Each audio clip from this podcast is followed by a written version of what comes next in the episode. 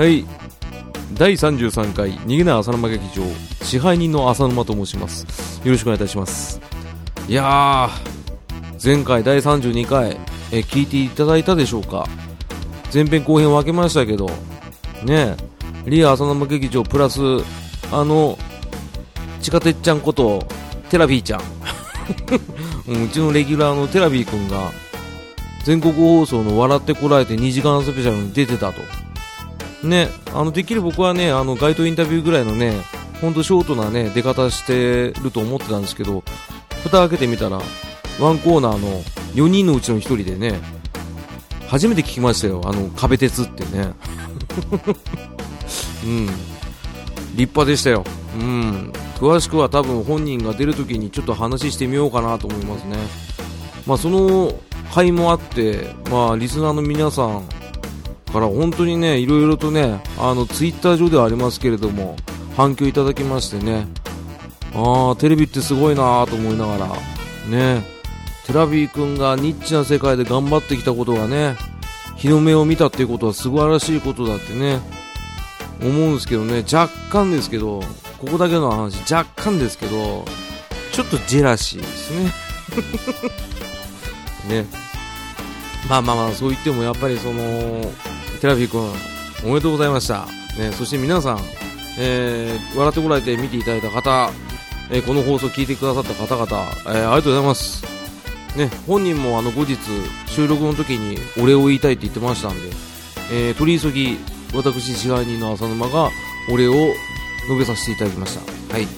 ということで今回は、一人で撮ります。もう本当に久々に一人で撮るんですけど、まあ一人で撮るとき大体分かってると思うんですけど、大喜利回答会、うん、こちらをやっとやらさせていただくっていうのはね、ここら辺はね、その浅沼クオリティ、うん、浅沼クオリティですね。もう本当にね、やるやるって言ってやらないっていうね、これもね、今回もね、かれこれ2017年の11月末まで回答募集しますって言ってたやつを平気で2018年のもう2月になるぐらいに配信するっていうね、なかなかなパワープレイでね、今年1年また頑張っていこうかなと思ってますけどね、そんな感じで、本日は、大喜利回答、あとはそうっすね、あとなんかやります、ということでぐだぐだ言ってもしょうがないんで、早速、大喜利回答会やらさせていただきたいと思います。はい、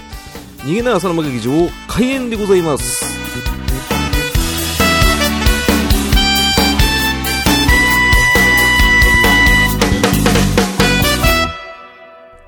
大喜利回答会、このコーナーは、逃げない浅沼劇場の浅沼が皆様、リスナー様からいただいた面白い大喜利の回答をただただ笑いながら読むコーナーでございます。ということでね。いやー、毎回ね、これ、僕一人で楽しんでるやつをね、ただね、垂れ流し放送してるんですけどね。まあね、今回、いただいてた、まあね、お題からなんですけど、これ私が考えたわけじゃなくて、こちらのね、いつもお世話になってます、リスナーの体調の悪い隊長さんからいただいたお題でございます、今回いただいたお題はこちらです。あられちゃんに勝てるキャラはその理由をも述べよ。こちらですね。これはね、難しかったと思いますよ全然回答出てこなかったですね、俺は。うん、あられちゃんに勝てるキャラって誰だろうって思った時にリアルに考えるか、そこで遊ぶか、はたまた理由で遊ぶかっていうところでね、なかなか難しいお題だったと思います。はい。そんな中、歴戦の猛者たちが、回答出していただいてますね。はい。早速読まさせていただきたいと思います。はい。トップバッターはもちろんこの方。逃げない浅沼劇場大喜利三重士の二人のうちの一人。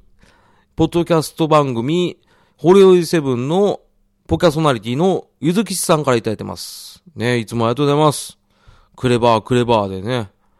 ただ僕はガッシュベル見たことないんですけど。ということで、ゆずきしさんからいただいてます。はい。あられちゃんに勝てるキャラは、その理由も述べよ。ヒューガヒヤシ。理由は、ヒューガは木の葉にて最強だから。いただいてますですよねこれは漫画のナルトね、前回第31回でやっていたナルト会で名前は出てきてませんけど、この日向東さんっていうのもなかなかな強者でございますね。詳しくは漫画読んでほしいんですけどね、理由でもう全部言ってます。日向はこの葉にて最強ってずっと言い続けてるのがこの日向東さんですね。で本当に強いのと思う方いらっしゃると思うんですけど、そこそこ強いですね。うん。これね、白眼っていうね、術を使うんですけれども、日向一族は、これがですね、視界がね、ほぼ360度、ね、見渡せるっていうね、そういった忍術でしてね、まあ視覚がないと。まあただこれ細かく言うと、実は人によっては視覚が少しだけあるっていうね、そういったエピソードもございますけども、僕も日向東さんは強いと思ってますが、ただ一点だけ、なんで毎回あんな病人みたいな格好してんのかなっていうところだけは引っかかってますね。はい。ね、詳しくは、ナルトを読んでください。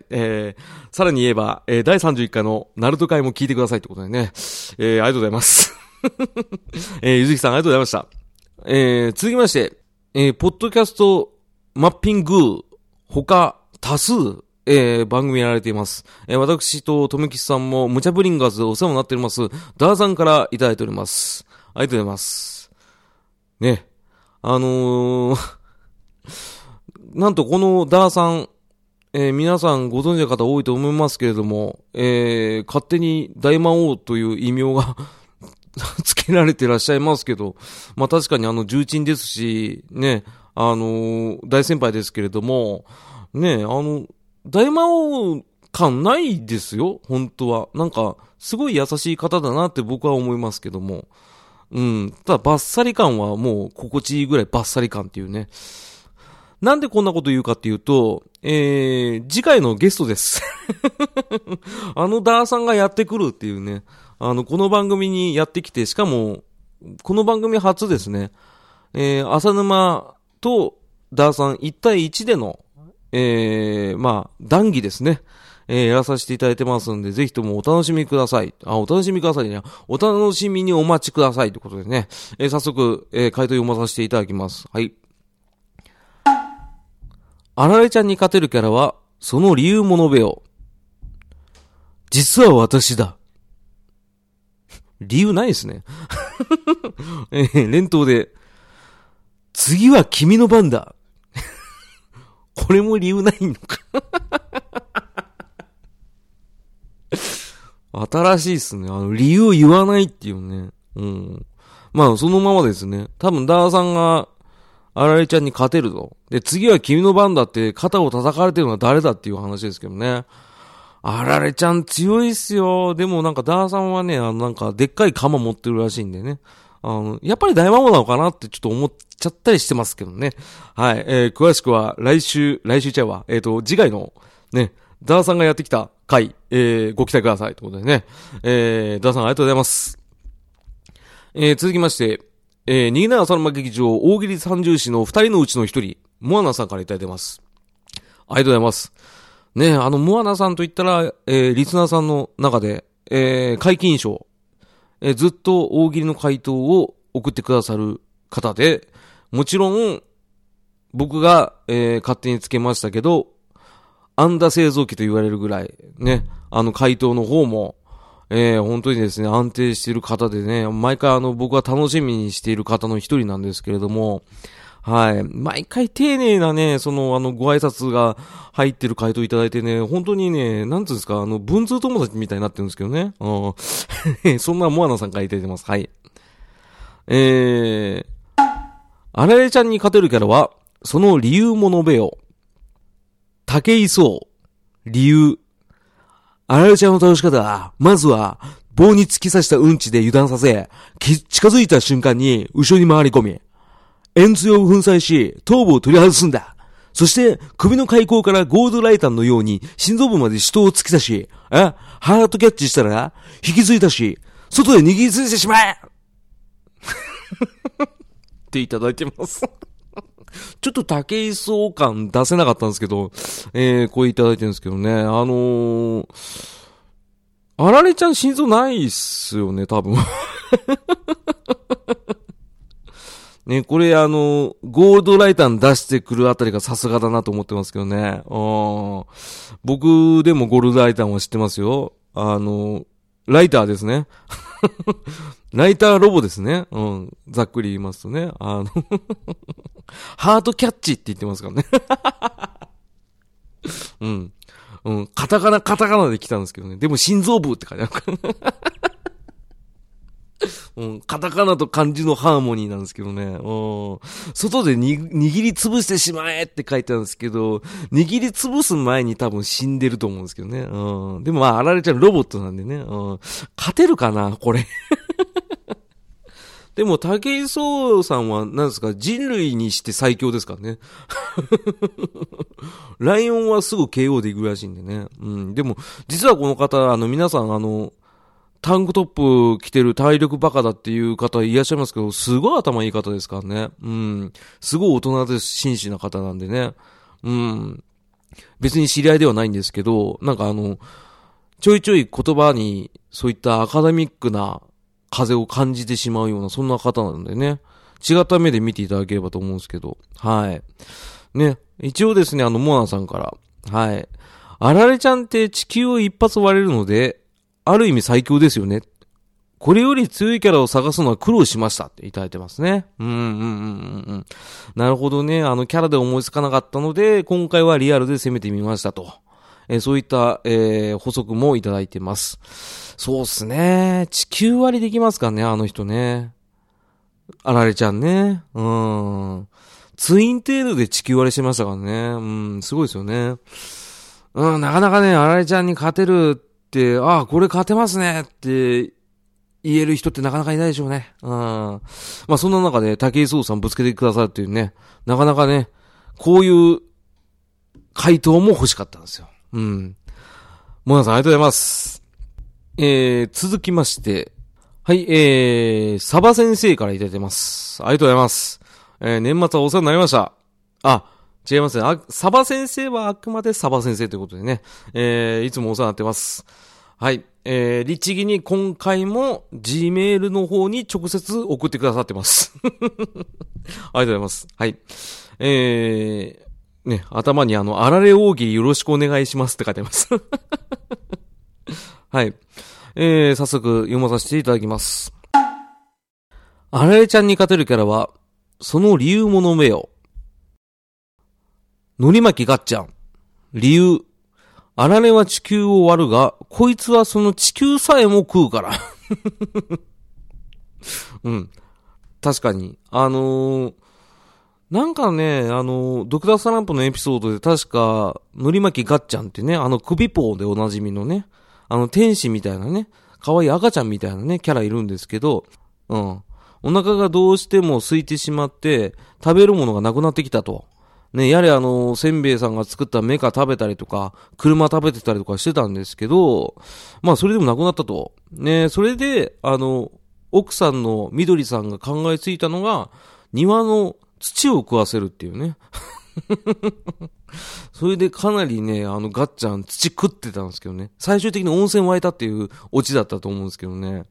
ガッチャンね、触覚から光線出しますからね。で、何でも食いますからね。地球割りあられちゃんやろうと思っても、その地球割られたら地球割られずですからね。うん、結構これは正当派な回答だと思います。はい。続いてレントでいただいてます。はい。あられちゃんに勝てるキャラは、その理由も述べよ。メンタマつながりの本館さん。理由。早打ちな上に連射か。さらに、段数無限と来たもんだ。来たもんだっていただいてますけど。ね。知ってますか？目ん玉つながりの本館さん。まあ、別名、目玉つながりのおまわりさん。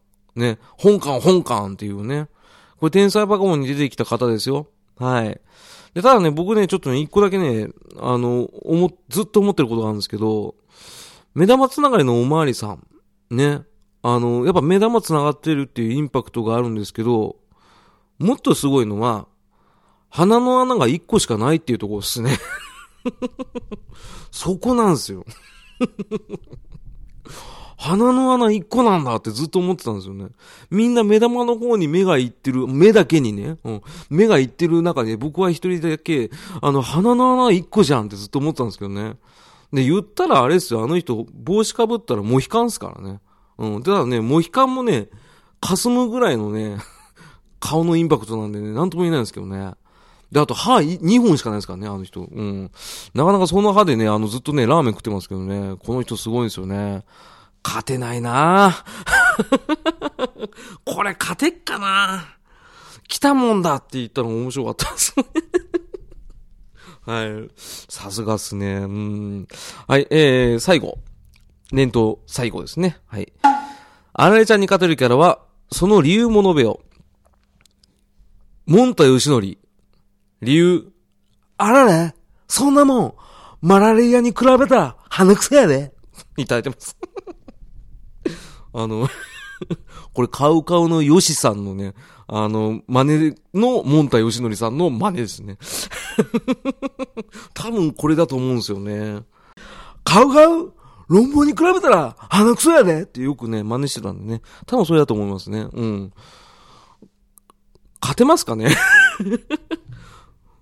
ずっと夜中踊ってる人ですよね。ただカポエラ使いのみたいな格好してましたからね。もしかしたらカポエラできるかもしれないですね。もんたよしのりさんね。若い時はなんか結構なんか髪の毛遊ばせてたんですけどね。俺が知ってる夜も引っ張れ自体はずっとね、ドレッドだったんでね。あ、この人すごい強そうだなと思ってましたけど、もしかしたらいけそうですね。以上、サバ先生ありがとうございます。ちなみに、サマ先生ですね、年末にいただいた回答だったんで、2017年の今年の漢字いただいてます。はい。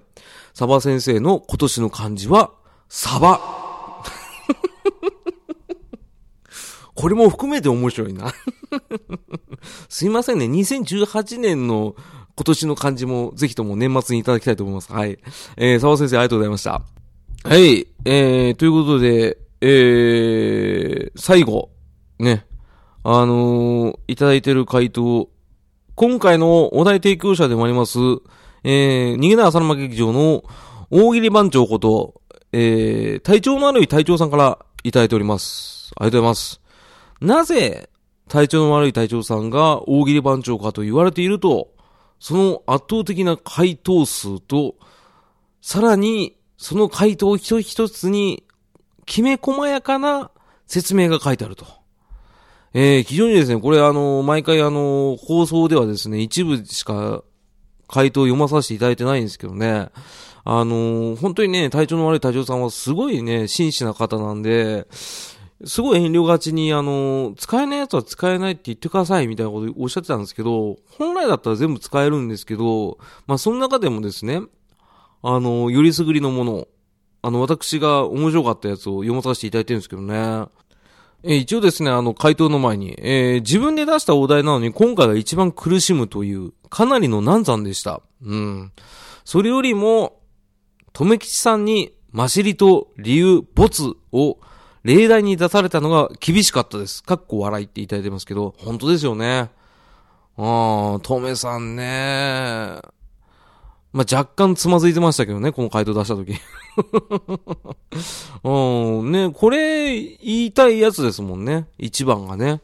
これ出されたのやっぱ皆さんきつかったんでしょうね。もう今度から例題出すのやめますわ。そんな、環境下の中でも、さすが、大喜利、軍曹ということでね、体調悪い隊長さん、ピックアップさせていただいて読まさせていただきたいと思います。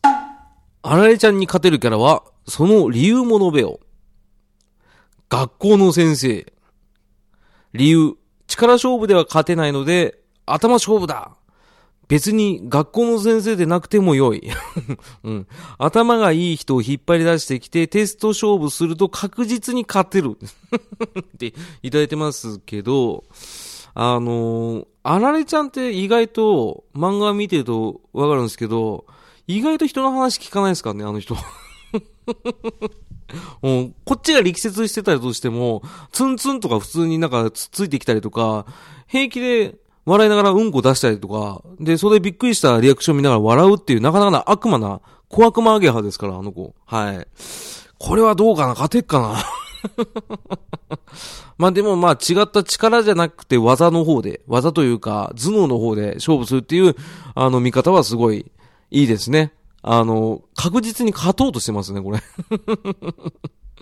ね。続きまして。荒井ちゃんに語るからは、その理由も述べよう。リベンジに燃えるベジータ。理由。ドラゴンボールスーパーで荒井ちゃんに遊ばれたベジータが復讐に燃えた。今度こそ勝つ。絶対に勝つ。きっと勝つ。多分勝つ。勝つだろう。勝ってほしい。勝てる？勝ってみたい。言っていただいても。ね。なんですかね、この、バカよあなたはのファラオみたいな。大丈夫？大丈夫だよ？大丈夫か？大丈夫だ？大丈夫だ？みたいな感じです。うん、これが好きだったんですよね、俺。勝てるかな？まあ、鳥山先生の作品の中で、まあ、僕が前ドラゴンボール界で喋ってた通り、ベジータちょっと不遇な方なんで、今度はぜひとも勝ってほしいですね。でもまあ、若干負け犬属性がね、ついてるのが残念なんですよ。まあでも、その上ヤムちゃんいますから大丈夫ですけどね。はい。続きまして、はい。あられちゃんに勝てるキャラは、その理由も述べよう。両津勘吉。理由。ご存知、こちら、葛飾区亀有公園前発出場の主人公。同じギャグ、かっこ劇画調だけど、世界の住人なので、間違いなく勝てる、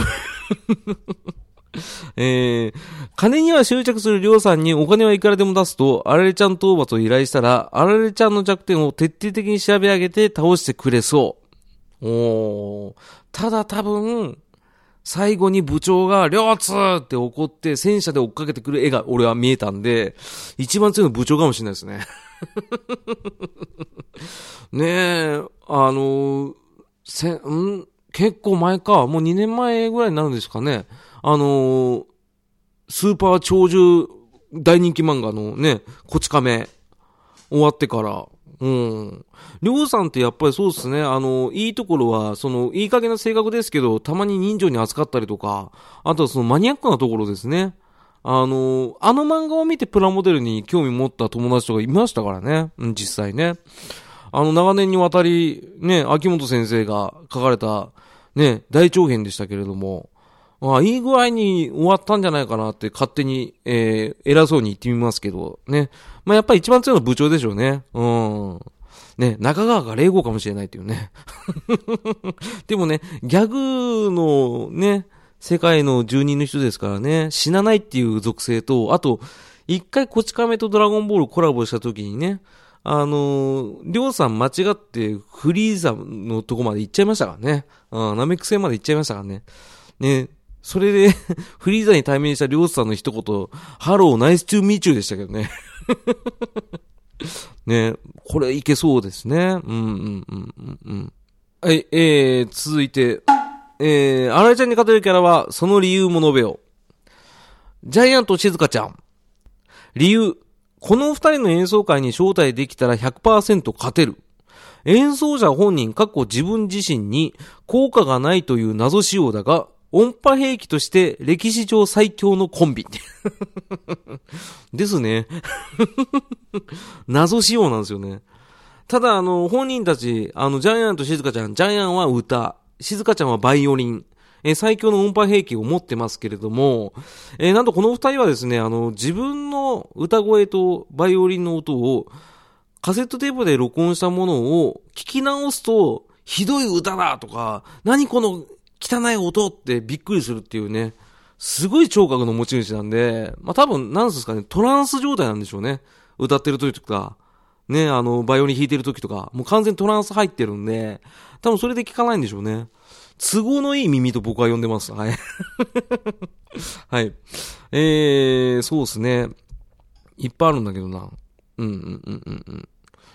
はい、これ最後に、読まさせていただきたいと思います。はい。あられちゃんに語るからは、その理由も述べよう。キュアドリーム、プリキュア5から。理由。プリキュアの中で一番かっこいいから好き。プリキュアは絶対に負けない。だそうです。ちなみにこの回答は、体調の悪い隊長さんの、お子様が、いつもボスと呼ばれてますけど、その、ボスさんがですね、考えてくださった。っていうか、むしろ推薦されたらしいですね。プリキュア知らないですけど、多分、キュアドリームが正解ですね。うん。なんですかこのほっこりした感じの回答は。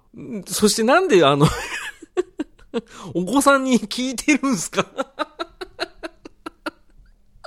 ねえ、ちょっと嬉しいんですけどね、そういうなんつうんですかね、うちの番組で大喜利のさ、回答わからないってお子さんに聞いてる隊長さんと、ねえ、キュアドリームの強さ、かっこよさを信じてやまないボスさんのピュアさ、ねえ、もうこれもう負けですわ。優勝ということで、今回の大喜利会の回答はこちら。キュアドリームってことでね、ぜひとも皆さん覚えて帰ってください。あられちゃんに勝てるキャラクターはキュアドリーム。ね。プリキュア5に出た方。で、理由としては、プリキュアの中で一番かっこいいから好き。プリキュアは絶対に負けないということをね。今日胸に刻んで、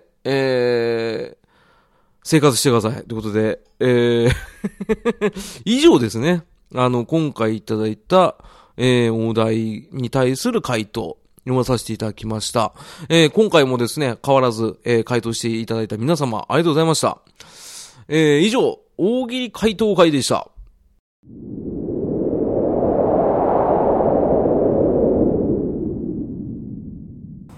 うわ、うわ、どこだここ。うわ、めちゃくちゃ高いところに、うわ、吊り下げられている。おい、お前の番組の宣伝を言え。うわ、誰ですかあなた。うわ、バットマンだ。わかりました。言いますから、手は離さないでね。バットダディモビル放送局はアメコミを中心に僕の好きなものを語るポッドキャストです。これでいいですか。コントもやってるよ。ハッシュタグ BDMH でお便りも募集中だ。じゃあだ。うわ、手は離さ。ああ、助かった。メールもレビューもお待ちしております。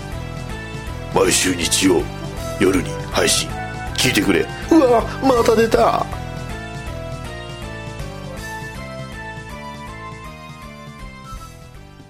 はい、リーアサルマ劇場、このコーナーはお便り会ですってことでね、皆さんからいただいたありがたい感想をですね、コメントの方を読まさせていただきます。主に今いただいているのが、ツイッターハッシュタグにぎわさの方でいただいたコメントの方ですね、読まさせていただきたいと思います。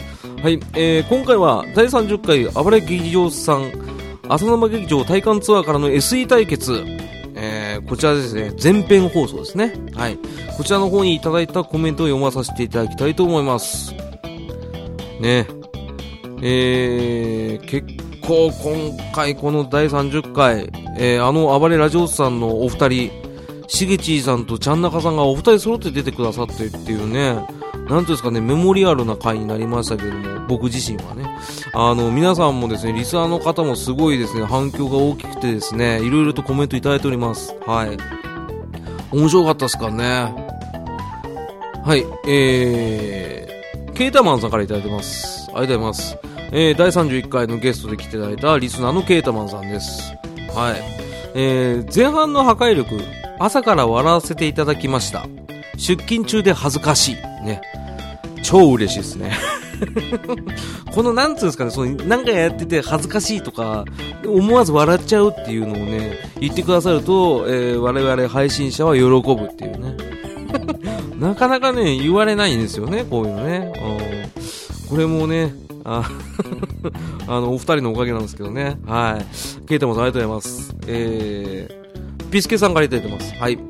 ポケベースのピスケさんいただいてます。はい。ありがとうございます。いやー、それにしても今回の破壊力はここ最近のポッドキャストでも指折りの凄さでした。笑いがこらえきられず、声を出して笑ってしまいましたね。超嬉しいってことね、俺も編集中笑ってましたよってことねこういうこと言うね、言われるとね、しかもツイッターですからね、周りの人も見えるからね、すごい嬉しいんですよね。なんていうんですかね、通知表で5をもらった感じですね。はい、ありがとうございますはい、ピスケさんありがとうございます。は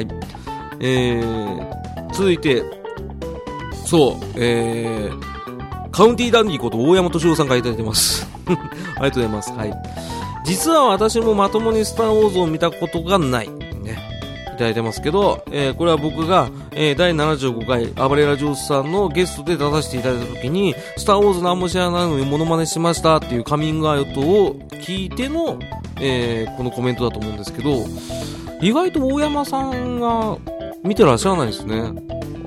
僕の勝手なイメージ、大山さんのツイッターの内容を見させていただいてると結構サブカルに精通されてる方だと思ったんで、スターウォーズを抑えてる方だと思ったんですけど、勝手に意外と見てないということでね、ぜひとも見てくださいということでね雑ですね、すいませんね。はい、はい、続きまして、パンダ屋さんいただいてます。いつもありがとうございます。第30回拝聴、シリ有能すぎる。いや、そんなことないですよ。SNK 裏話と聞き応えあるな、後編も楽しみ、しげちさんの孫映画が気になるっていただいてますありがとうございます。シリそんな有能じゃないですよただジャッキー・チェンのくだりは本当に感動しました。はいそれだけ褒めます。はい、レギュラーには一方的にね、一方的じゃないよ、めっぽう強いっていうね、なんていうんですかね、そのボスザル的なね、僕考え方なんでね、でもまああれは面白かったですね。 SNK の裏話は本当にもうなんていうんですかね、嬉しかったですね。好きだったゲーム会社だからそこで勤めてらっしゃったっていうね、しげちさんの奇跡というか、まあ事実ですけどね、本当に面白かったですね。まさか両坂崎と覇王丸が同じ名前だったってことはね、本当にびっくりしましたけどね。しげちさんの真顔映画は、後編の方で、お送りしております。はい、パンダさんいつもありがとうございます。続きまして、テータンさんがいただいてます。ありがとうございます。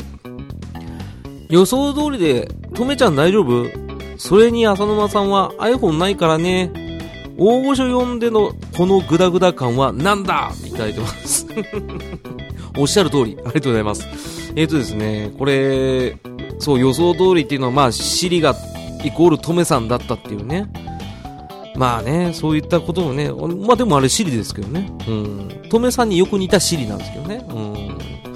iPhone 一応最近ね、前まで iPhone 使ってて、今楽天モバイルの格安携帯に変えて今全本ってやつ使ってるんですけど、まあ何も操作感覚もそんなにねずれなくね快適に使ってますし、でもともと使ってた iPhone 実は今充電しながらね他の用途で使ってますんで、一応あるんですよ。でなんならこの今編集してる何でしたっけこれ、MacBook Air も Siri 入ってますんで、できなくはないけどトメさんの方が面白いっていう、決定打で、トメさんにしましたということでね、裏話が来てよかったですねとね、何様だって話ですね、すいません。テータさんいつもありがとうございます。続きましてアスラーダさんからいただいてます。ありがとうございます。 SE 対決やばすぎます、ガロスペネタは全部ツボでした、サソリベーダーって銀色のファミコンソフトのあれですよね。さすが知ってますね、さすがですね。ラジオさん75回聞いてきますっていただいてます。はい、いつもありがとうございますね。SE 対決はね、本当にね、これはほとんど持ちネタみたいな感じでした、僕自身は。昔やってたガロスペの、声真似とかを、まあ、思い出してやったっていう感じなんですけどね。ガロスペとかね、あの時代の SNK 系のね、格闘ゲームの SE っていうのはね、まあ SE っていうかなんていうんですか、その必殺技の声とか効果音っていうのはね、面白いのいっぱいあるんでね、ぜひともね、それを集めてまたなんかやりたいんですけどね。サソリベイダーは全く知らなかったですけど、別のところでバッドダディモービル放送局のバッドダディさんにレクチャーを受けてますんで、多分それです。はい。はい、詳しくは別の機会でやってみようかなと思いますね。はい。全然知らなかったですけどね。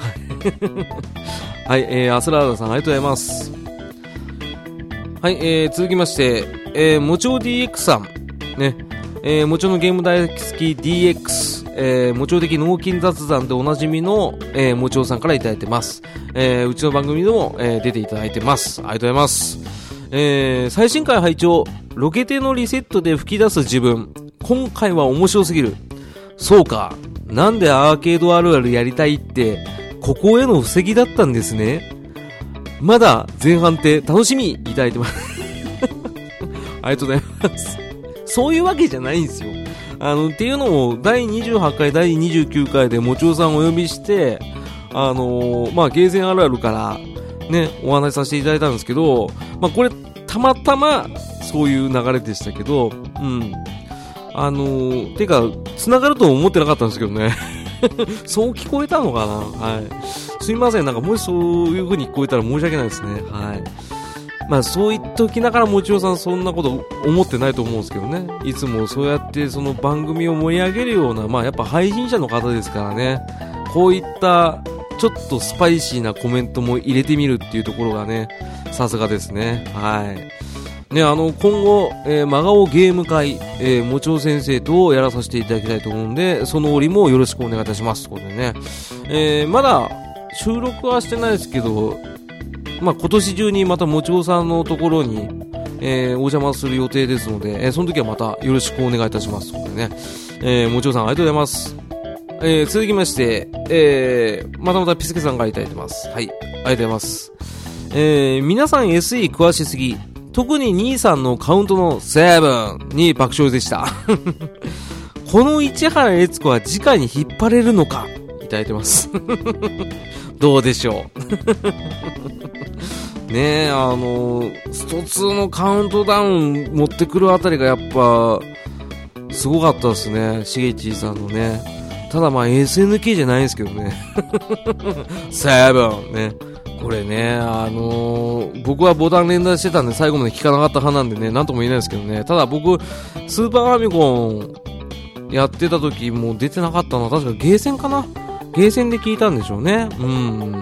確かに脅し文句みたいなね読み方でちょっと面白かったですね。はいね、ピスさんありがとうございます。続きまして、ミルハさんからいただいてます。ありがとうございます。仕事中にイヤホンで聞き始めて大事故を起こしましたいただいてます。超嬉しいねこういうのも嬉しい。なんですか、普通に聞こうと思って思わず笑ってしまったっていうところを、ツイッターで上げてくださるという超嬉しいってことでね、面白かったですねね、ミノアさんのコメントちょいちょい俺つぼるんですよねこういう風に言っていただくことありがたいんですよね。配信者殺しですねこれはいいつもありがとうございます。そうですね、以上30回前編にいただいた、コメントの方を抜粋で読まさせていただきました。はい、これですね、企画をいろいろですね出させていただいてやらせていただいたんですけどね、やりやすかったんですよ。やりやすかった反面ちょっと僕とあとはとめきちさんは緊張しすぎたんですけど、ただ一つ申し訳なかったなって思うのはとめきちさんに緊張しすぎて当たりが強かったっていうところがね若干申し訳ないなと思ってます。はい、そうですね、やっぱり前編のハイライトで言ったらやっぱちゃんなかさんの市原悦子、やっぱ悦子はやっぱすごかったっすね。あれ本当に1時間半ぐらいやってほしいなと思ってるんですよね。で、あとそうですね、第30回前編後編で出ていただいた暴れラジオさんのお二人の番組、暴れラジオさんなんですけど、そちらの方の台数ないんだ。独演で、逃げる重沼劇場っていう回があるんで、ぜひとも聞いてください。今回と同じような大喜利回答会を、重沼さんがやってますこれね、面白かったんだよな。悔しいんだよな。もう、なんていうんですか、その、キャリアというかね、その腕っぷしの強さのね、差がね、まざまざと見えるから、ぜひとも聞いてみてください。はい。特に僕はね、ラジオネームのいじりが面白かったですね。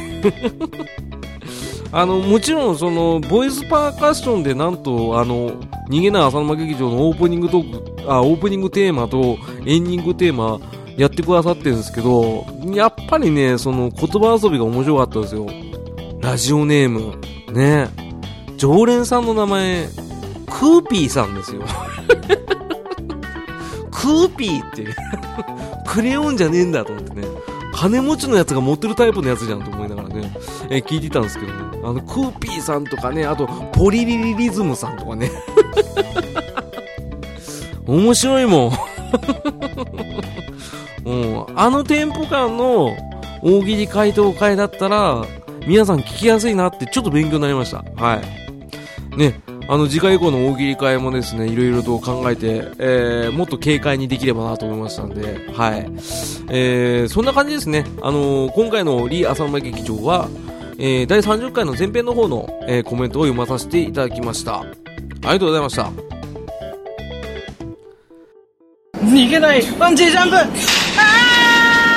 逃げない浅沼劇場、逃げない激辛料理、逃げない浅沼劇場、逃げない熱湯風呂、押すな、逃げない浅沼劇場、逃げないホラー映画、逃げない浅沼劇場、よくゲーム、よくアニメ、よくばりは逃げない浅沼劇場を応援しています。逃げない鬼ごっこ、いやそれは逃げるよ。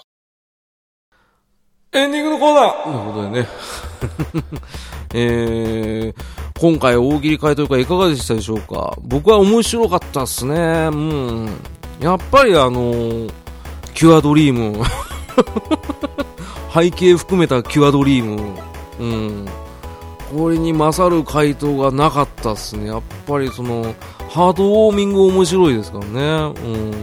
うん。この隊長さんが、お子さんに聞いてる図がすごい思い浮かんで面白かったんですよね。ね、ぜひともまたこのほのぼの面白いっていう新しいジャンルを切り開いた、体調悪い隊長さんね、今回お題も提供してくださいました。ありがとうございました。ね、次回以降の、大喜利回答会なんですけど、まあてか大喜利会なんですけど、ちょっとですね、一旦お休みをいただきます。